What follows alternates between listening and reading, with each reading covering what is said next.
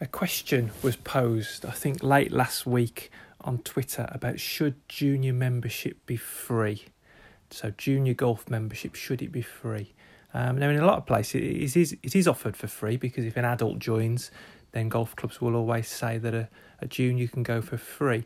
But it brought me back to the question that I've been pondering over for five six weeks about the the life cycle of a junior golfer, and also considering you know what's the traditional what traditionally happens. Now traditionally and i spoke to so many people where this has happened people start playing at 12 13 14 they join a golf club. They play play play um, you know to some extent whether it be to a good handicap or a not so good handicap. They play with their friends and then they do their GCSEs, they do A levels, they go to university, they stop playing for a little while, and um, they come back to it at some point. You know, it's such a consistent and common story that people have started, you know, and that might be people of my age and my stage, and, you know, it might be through a, a, a dusty lens that I look, but it's so, it happens so often that it must be very similar that people used to play a lot, become members of golf clubs, play a lot, um, but not necessarily have coaching.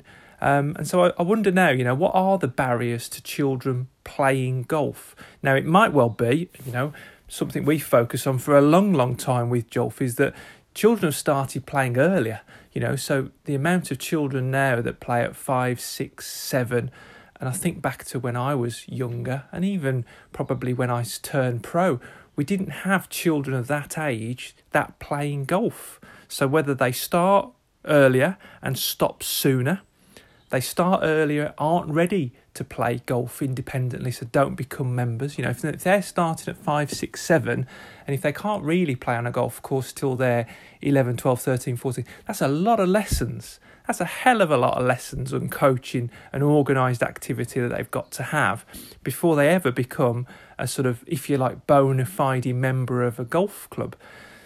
Um, which again brings me to the point, you know, barriers to children playing, barriers to children becoming members of golf clubs. Equipment is no doubt a factor. You know, if the children that are five to eleven, they're growing quickly.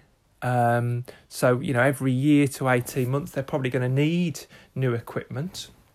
But I also wonder whether coaching is a factor. You know, the cost of coaching. So if a, a normal golf session is ten pounds, if um, there's 10 weeks in a term, three terms a year. That's £300 per year, which again, you know, I suppose provides value in some sense of children turning up to sessions and enjoying themselves and being part of a group and a community. But then if junior golf membership is free, then obviously junior golf membership is unbelievable value.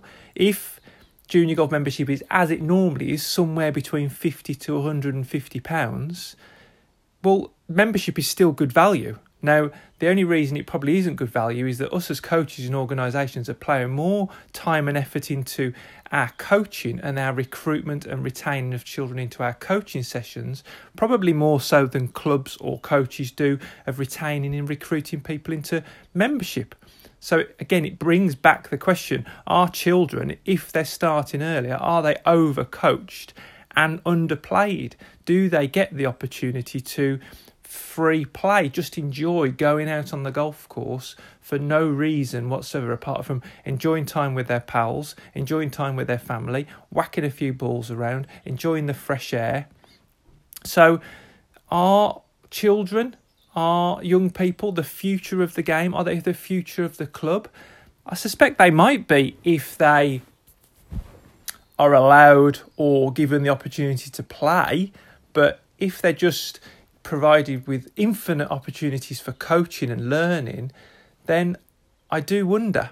And I wonder if the balance, we have to pro- provide experiences where there's a balance of play and if there's a balance of coaching. And it's a delicate balance. And I do, I do wonder if when we have this constant deb- debate about junior memberships and juniors not being members of golf clubs and juniors not playing, you know, I look back through what I've done as a coach and provided coaching upon coaching upon coaching but probably if I look at the percentage of playing opportunities I've run, it's been a lot lesser. Now, there's good reason for that. And if, in all honesty, you know, coaching, we earn our money. It's where our wages come from. It's where we put bread and water on the table for our families. Whereas playing, we don't do that. There was an interesting discussion on Clubhouse last week about clubs and organisations um, bringing groups of people together that then support each other. So I don't think junior membership necessarily need be free.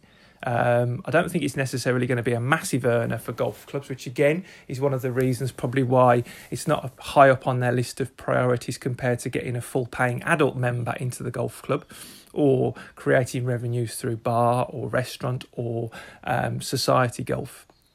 But I wonder if there is this community of people that are keen to get more children, young people playing golf then that's where a group of people, you know, the idea that a village raises a child, you know, it's going to take a village of people to bring all of these children onto the golf course. And, you know, coaches can still do the coaching, but then it's the playing opportunities that come first and then the coaching second.